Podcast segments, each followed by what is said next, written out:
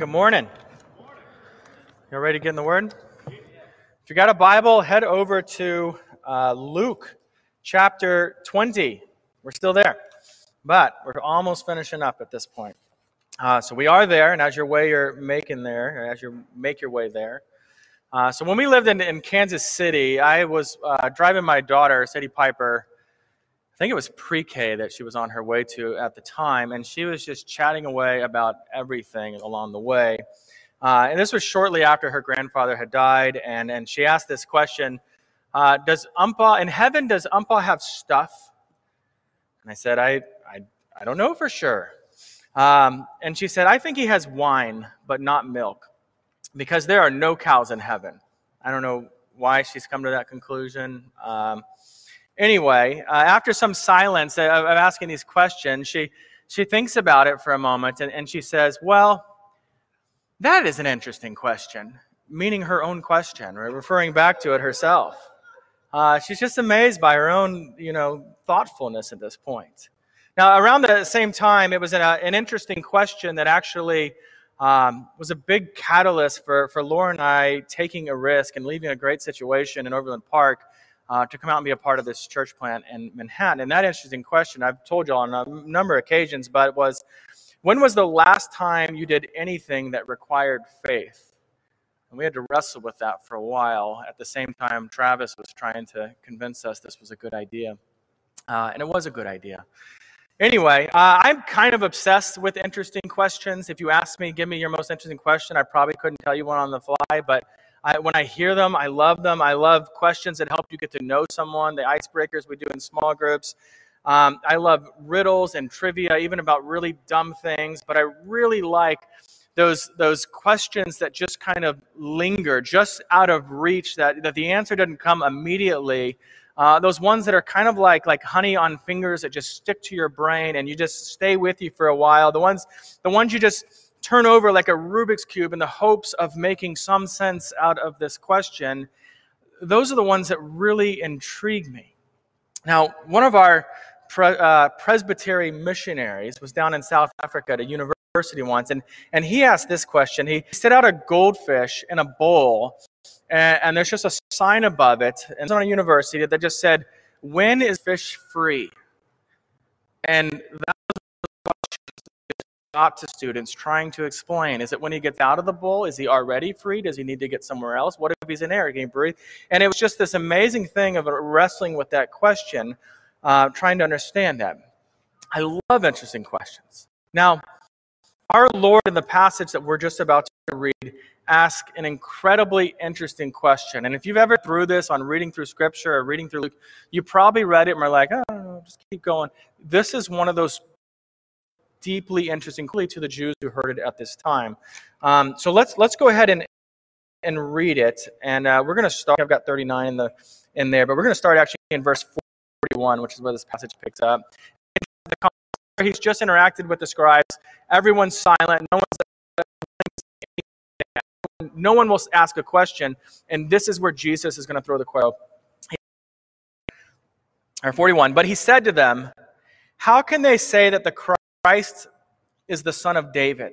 For David himself says in the book of Psalms, The Lord said to my Lord, Sit at my right hand until I make your enemies uh, your footstool. He thus calls him Lord. So, how is he his son?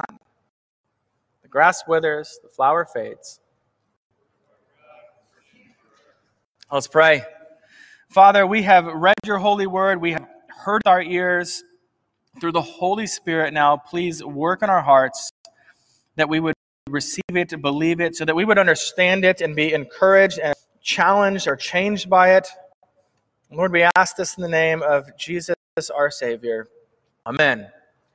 So at this point in Luke has just been asked a ton of questions. If you think back to what we've been dealing with uh, for the last, well, for a long time, right? You can go all the way back to Luke 5, actually, begin, where, where he's asked, Who can forgive sins but God alone? And then Luke 5 later, why, why do you eat and drink, drink uh, with tax collectors? And they just keep asking these questions. Why are you doing what is lawful, not lawful for you to do on the Sabbath? What shall I do to inherit life? Who is my When will the kingdom come? By what authority are you preaching the gospel? Do we have to pay the, the tribute tax or not? And of course, that question we heard last week, right? Who, whose wife will this widow be since she's been married to seven guys, uh, you know, at the resurrection? Whose, whose wife will be? And one of the things we've seen over and over again is Jesus gives these amazing answers to whatever questions people ask him. And it leaves people silent, it leaves them not sure how to respond. He just answers them so beautifully. But on this day, where no one else will ask a question, it is into that stunned silence that Jesus just tosses out his own question and, and lets it go there. And the weirdest part about this, I don't know if you put on this when we were reading it, the weird part is Jesus never answers the question. He just leaves it there. This is because, you know, Jesus wants them pondering this question because pondering this question, answering this question, this is going to lead them to something Jesus wants them to know about. Do this morning. We are going to ponder this. We are going to see where the crumbs that Jesus has left here uh, lead us to. And the first thing you need to understand is to be able to kind of put this this question that he asked into some sort of making sense. Uh, in he means the word Christ, just so you know this, that's not Jesus' last name. You've probably seen it before, Jesus the Christ. Christ is a, a Greek word. It reflects, uh, it represents, it reflects rather the Hebrew word Messiah, meaning Messiah anyway. Uh, that's what Christ is, saying that Jesus is the Christ, the Messiah. And so the scribe who, who didn't believe that Jesus is the Christ, as they hear him ask this question, you and I kind of hear him asking a question about himself. They hear him asking a question about the future Messiah that's been promised in the Old Testament. The mystery then of this question is, is why does King David refer to his son as Lord? And because that's not a normal thing that would happen. But in this culture, you might have a son refer to his father as Lord, but you would never have a father refer to his son as Lord. And, and that becomes the, the mystery to begin with here. Now, as I mentioned, in the Old Testament, there is this uh, initially vague idea that God is going to send someone to be a savior, to be the rescuer of his people. And, and as the Old Testament goes on, God begins to reveal more and more detail about who this person is that is going to establish this kingdom and bring peace and eternal life and be the king forever and ever. Now, in, in 2 Samuel chapter 7, verses 8 through 15, one of the things we begin to learn is that this, this descendant of David, the Messiah, the Christ, is, is who it's going to be, and, er, er, and a, a little bit about who it's going to be. Now, God tells David, I will make you a great house. And then this is quoting from there. He says, when your days are, are fulfilled and you lie down with your fathers, I will raise up for you offspring after you, who shall come from your body, and I will establish his kingdom. And then he says, and I will establish the throne, uh, I will establish the throne of his forever. Now, when you understand the, the Old Testament prophecies, they sometimes have these temporal understandings of fulfillment and then an ultimate fulfillment.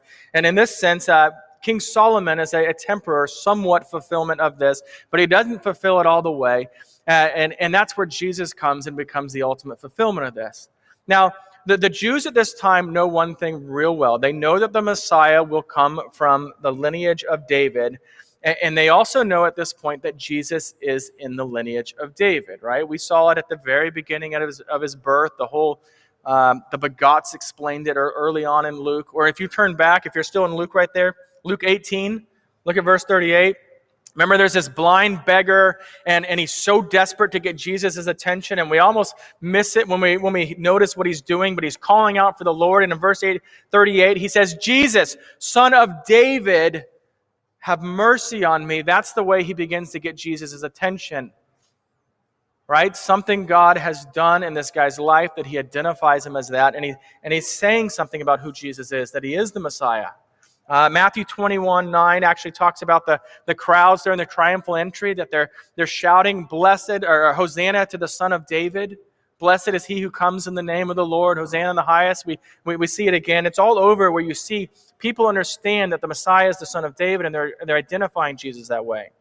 Um, it's so wide, widely understood, right? It's, it reminds me of that commercial, actually, you know, the, the one where, like, we all see it. We all see it. You haven't seen it. You haven't seen it. You've seen it? Okay, someone's seen it. Anyway, Stucky clearly hadn't seen it, or we'd hear him laughing up here.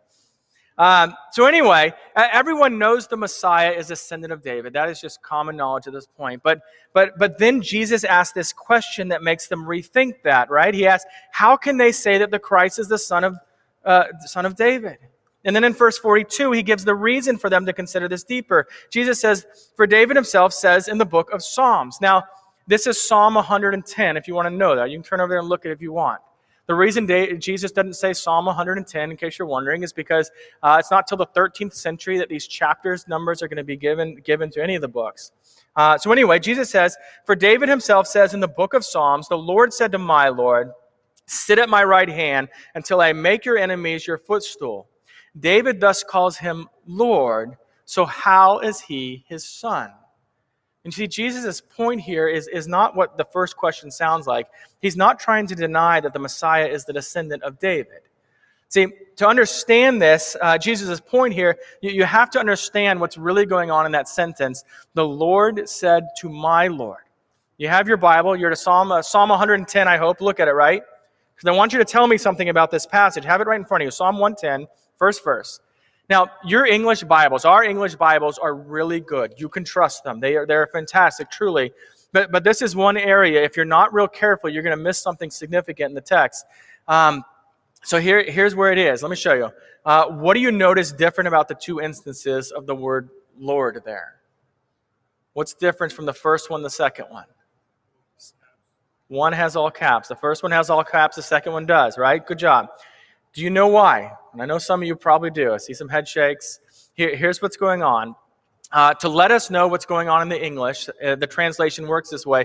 It's actually two different Hebrew words that are going on here, being translated here. So when you see all caps in the Old Te- in an Old Testament thing being translated, or verse, not thing, uh, it's the Hebrew word Yahweh. Yahweh, or if you're really trying to sound Jewish, Yahweh, right? Uh, Yahweh is the main name of God. This is the name that Jews wouldn't say out loud. This is the name that, that they wouldn't put the, the vowels in it because this is such a holy name to be honored. It's, it's considered just the sacred and holy name of God the Father. And so, and, and so then when, when only the first letter, like the second instance here of Lord is capitalized, right? Only the first letter, it's translated from the, word, the Hebrew word Adonai. Uh, this also means God, right? It means Lord, really specifically uh, in, in, the sense that, meaning it's, it's translated as God often. It's not only used for people, um, but it is, it is often used for anything that just means Lord. It doesn't carry the same weight as Yahweh. And, and in this case, it's a reference to the Messiah that is to be to come. And so if you look again at Psalm 10, you can begin to see that it's saying, Yahweh said to my Adonai, or, or to summarize it in a more English way, the Lord God Almighty says to my Lord, the Messiah, right? So beginning to understand this, I hope. This, this conversation is between God the Father and the Messiah, who we know is Christ, Jesus. Um, and so God speaks to the Messiah, who, and, and he says, Sit at my right hand. And that's another phrase that has a lot of meaning, uh, symbolism in it, right? To sit at the right hand of the king is to receive the kingdom, it's to uh, it means you have authority and power and honor, but this isn't just any king that he's told to sit next to. This is the Lord God himself. Now, this is a reference to Christ's positions right now as well. We know this. Uh, Hebrews 1 1 through 4, 4. You can just listen to this. Long ago, at many times and in many ways, God spoke to our fathers by the prophets. But in these days he has spoken to us by his Son, whom he appointed the heir of all things, through whom also he created the world. He is the radiance of the glory of God and the exact imprint of his nature, and he upholds the universe by the word of his power. Listen to this. After making purification for sins, he sat down at the right hand of the majesty on high. That is where Christ is. Jesus, the, the God the Son, sits at the right hand of Yahweh God the Father. And nine verses later in Hebrews, Hebrews 1.13, we read this. And to which the angels has he ever said, Sit at my right hand till I make your, your enemies a footstool for your feet. Do you recognize that? That's also Psalm 110. That's what Jesus is quoting from in this passage. Now, when you hear that word footstool, I don't want you to think of the ottoman, like um, the thing you put your feet up on when you're, when you're sitting there, and it's just this comfy, relaxing thing. uh, you really need to encompass this in a full understanding of this. Uh, you know, the footstool, it, it's more a picture of you've defeated your enemy, and, and now your boots on their neck because the battle is over. You can rest. The war is over. It is finished. It will not go on anymore. That, that's the image of a footstool. Right? So it'd be more like using your little brother as your ottoman would, would fit that a little better, where your enemy actually becomes that position of rest. Um, so at, at, small group this week, those of you that are there, uh, y'all read 1 Corinthians 15, and it speaks about how terrible, right? That it'd be the worst thing in the world if the resurrection wasn't real, if Christ was not resurrected. But then Paul says, indeed, Christ is raised from the dead. And then he explains uh, that because of the sin of Adam, death comes to all of us. And then he explains that because of Jesus, those who belong to Jesus will be raised to life. And then beginning in verse 24, listen to this. He says, Then comes the end when Jesus delivers the kingdom to God the Father, and after destroying every rule and every authority and every power, for he must reign until he has put all his enemies under his feet. The last enemy to be destroyed is death, for God has put all things in subjection under his feet. That's Psalm 110. Again, Psalm 110 is about Jesus. That's what it's about. Now let's let's put this all together, right? Put the, the Rubik's Cube in order so that we can understand what, what this mysterious question of Jesus, this lingering question of Jesus, is really leading us toward, towards. Now, remember, the question is this if the Christ is the son of David, why does the Lord, why does David call him Lord? What, what Jesus wants them to see, what Jesus wants us to see, is that the Christ, that Jesus himself, is more than just David's descendants. Jesus is, in fact, superior to King David because he is, in fact, David's God. And that's why the Messiah is truly David's Lord, as David points out himself there in Psalm 110. Now, this brings us to a conclusion, and I know a lot of you are thinking, well, that wasn't so, that was anticlimactic. We already know that. We know Jesus is the Son of God. That didn't teach us anything. But, but this would have been absolutely mind blowing to, to the Jewish people who had been wrestling with that question at the time, pondering, right? They know he's the Messiah, but, but now they're learning, right? And it just explicitly as they, as they ponder this, that in fact he's greater than David because Jesus is in fact God, the, the, the Son of God, divine, right?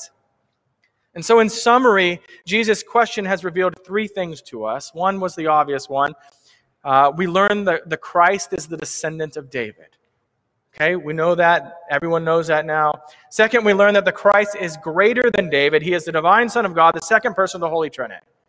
Okay, we know that. Third, we learn that having eternally ruled with God the Father long before David even existed, Jesus really is David's Lord. So now I want to give you two points of application um, or the way Rodney puts it during our men's study on Wednesday, we want to put legs on this, right? This is application. Um, the first one is simple. Don't expect the second one to go by as quickly. The first one is this believe rightly. We don't always think of that as an application, but, but that's an application. Believe rightly that Jesus is, is not just a good teacher, that Jesus is not just a good man, but, a, but truly divine. He is God. Know that Believe that. Okay?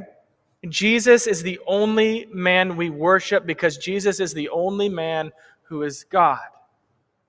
And the other application, and like I said, we're going to dig into this a bit more. You need to know this. This is a simple way to put it. You need to know that Jesus is Lord over all, and thus Jesus is Lord over you. Jesus is Lord over you. Now, it, it doesn't matter if you agree with this or not.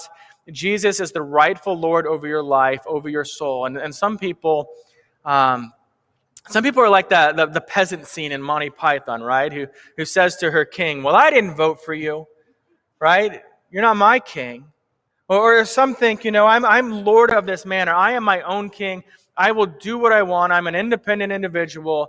And, and you, you might do that, right? You, you might do what you want, but that doesn't change the fact, uh, the reality that Jesus is your rightful king, whether you acknowledge this to be true or not. In the 1990s, there was this renegade group that tried to reestablish the Republic of Texas. And if I'm honest, I was kind of rooting for them on one level. Uh, right? But what they did was wrong. They just declared this, this is our own nation out in West Texas. This is the Republic of Texas. We're back. But it wasn't real. It, it, didn't matter what they said. It didn't matter how much they, they decided to just declare this to be the case. You know, as much as I hate to admit it, they, the land that they were claiming actually belonged to the United States of America. So, of course, it, it didn't work. Or, you know, that's where my citizen would be. Anyway, it didn't work. And, and in the end, what happens, lives were lost, everything was lost, an absolute desire, this, what's the word? Disaster, an absolute disaster. That's the word you shouldn't have to think of. Uh, so many today, if we're honest, we've just, you know, many today have just declared this independence from God. You know these people, you interact with these people that way. They've set up their life as their own little kingdom. They've, they've named themselves, I am the Lord of my own life. No one else can decide what's right or wrong but me. And sadly, in the end, those who claim their independence from God, they are going to find out that it's not real. It doesn't matter how much you declare this, it's not real. It's, it's like the renegades in Texas. They, they, they, they too will lose everything in the end. You see, hashtag not my Lord won't mean anything when you are standing before the all powerful, holy, true Lord of everything. Won't mean anything. In Philippians 2:10, the apostle Paul says, "At the name of Jesus every knee should bow in heaven and on earth and under the earth, and every tongue confess that Jesus Christ is Lord to the glory of God the Father." That's where this question that Jesus ask is, is, is leading everyone who ponders it. Not, not only is, is Jesus the Lord of David, Jesus is the Lord of everyone who's ever existed. Jesus is the Lord of lords, the King of kings. He reigns supreme. And so then, because Jesus is Lord, his lordship demands and deserves our faith, our repentance, our obedience. Jesus is Lord of me, he is Lord of you. More, more so than honestly any of us probably acknowledge on, on the average day. He is. You know people, so you, so you know that most people, most unbelievers, are, are really fine with Jesus in theory, right? They don't care if, if you know, okay, you love Jesus, great, that's fine. But, but they're not okay with, with Jesus having authority over the way someone lives their life, especially their own life. They're not okay with that. Now, the, the scriptures are saturated with the grace of God and the gospel. They are everywhere. But we also find that much of what we learn in the scriptures is instruction for how our Lord desires us to live our lives as his people. And so, what about us, right? This is where it becomes personal. The age has, has shown me that even in the church, even amongst Christians, that, that many people come to faith and they come with this, this excitement. They just, they're so excited about the grace they have received and, and they overflow with love for Jesus. And it's the greatest thing in the world, like it should be. And they desire their life to just be conformed to the scriptures.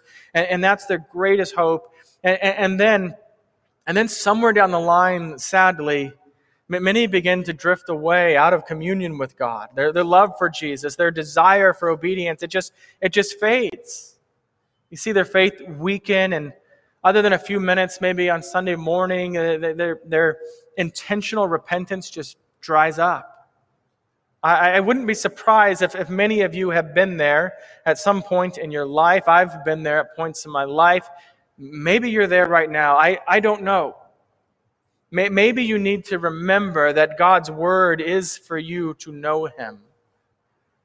To remember that His word is for you to know how deeply He loves you, for you to remember the grace of God for you, but also to know how you are to live under His lordship.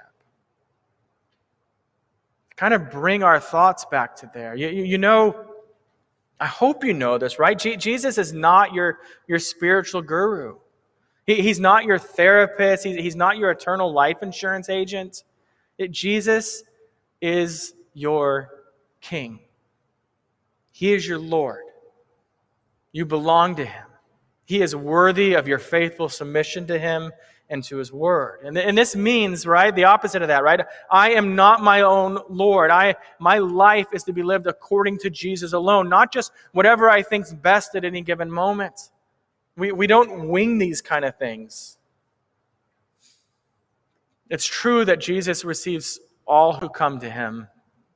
But equally true is that all who come to him will acknowledge Jesus as their Savior and their one true Lord.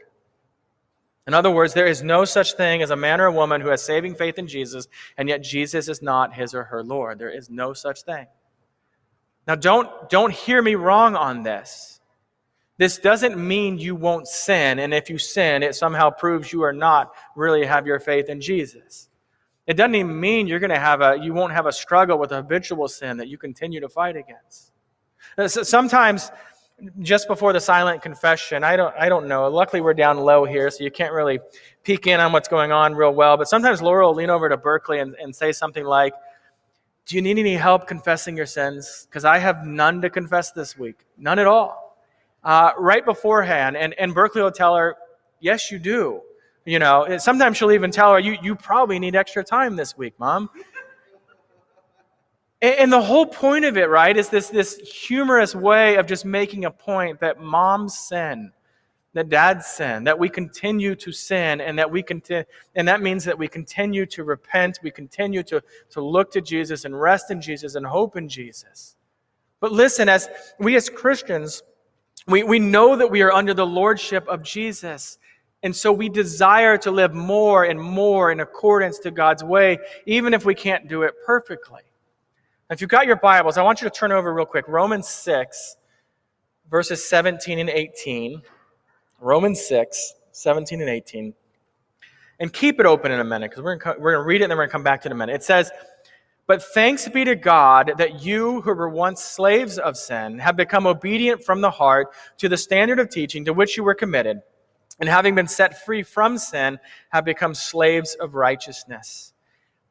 Now, this passage drives some people nuts. It's one of those ones they just want to delete out of Scripture because it bothers them, because it says uh, that we're still slaves, right? In other, other passages, we'll just speak of our freedom we have in Christ and leave it at that. Uh, and, and, yet, here we're seeing this, right? Uh, set free from sin. And, and freedom sounds good, but being made slaves of righteousness, that's just, yeah, right? That's the general response to that. Now, I want you to take a closer look at Romans 6. It says, In the past, we were slaves to sin. In other words, in the past, sin was our Lord. That, that's the master that we, we, we obeyed, that we sought after, that we wanted to please. And then it says we have become, you notice this, we have become obedient from the heart. You've got to see that to understand this passage.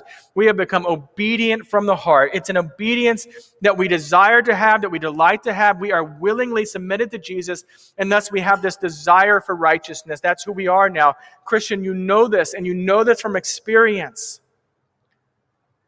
Don't you desire to be righteous, to live holy? And I, I know there's that pushback because some of you are thinking, not all the time, not all the time. Sometimes I long for sin. I want it. I, I just do. That's what I desire. And, and I'm asking you this in the fuller sense of your life, you step back in the moments when you're thinking straight, in the moments when you are walking in, in closeness to God, do you not desire to be holy? You do. And that desire is a work of the Holy Spirit in you because sin is no longer your Lord. Oh, it's there. You will sin. But sin is no longer your Lord. Now it is Jesus. And so now you seek to obey righteousness. You understand this? Our, our, obedience as Christians isn't now in fear that God is going to whip us or punish us because of our failure. This is what we're seeing in Romans 6. We, we, we know, he knows us as his children and He loves us. And the love of God for us in the gospel is more sacrificial than any other, other love ever. And so we want to obey Him because, because we love Him. I mean, that, that's what Jesus says in John 14 50, 15. If you love me, you will keep my commandments. Only God, only the Lord of Lords, the Lord of your heart, can say something like that. because Jesus is the true Lord of everyone, right? That, that's just objective truth. It's just reality, like, like we said before with the renegades and such. But, but this morning, my, my prayer, my, my pastoral hope for you, for us, is, is that you will evaluate that idea subjectively. In other words, consider what's, what's going on in your head, what's, what's going on in your heart. Do, do you truly acknowledge Jesus as your Lord, as your King? Do you? Is Jesus Lord over your relationships or your pursuit of relationships? Is Jesus Lord over your marriage? Is he Lord over your friendships, your academic or career pursuits? Is he Lord over those? Is Jesus Lord over your internet usage? Is Jesus Lord over your finances? Is, is Jesus Lord as you pick out your next Netflix? Is Jesus Lord over the way that you, you speak about other people? The way you think about other people? Is Jesus Lord of your future? Do you, do you trust Him or do you, do you want to be in control of it all? See, this is where my, my prayer for the Holy Spirit to bring is for the Holy Spirit to bring conviction in your heart. If, there is a, an area of your life that you have just held on too tightly, right? Just in one way or another, where, you, where you've just in essence said to God, no, not this. That this little bit, this little bit is mine. You just hold it from God. You know, as Abraham Kuyper famously said, there is not a square inch in the whole domain of our human existence over which Christ, who is sovereign over all, does not cry, Mine. Christian, the only response in this is, is to say, Yes, Lord, yours. Can you say that? That this doesn't mean even in these areas, you won't fail at times. But, but if Jesus is your Lord, then you will continue to trust Him. You'll continue to come to Him knowing He's gracious. Continue to repent. Continue to, to rest in His indelible grace for you, and continue to, to learn to submit our lives to Him. Okay. So Jesus is the descendant of David. Jesus is also the divine Son of God, and as such, he is David's Lord and he is your Lord. If, if you don't know Jesus, if you don't trust him in Jesus and, and acknowledge him as your Lord, that's what you need to do today, plain and simple. That, that's more important than anything else in your life is to not just know that Jesus is the Lord of the universe, but indeed he is your Lord.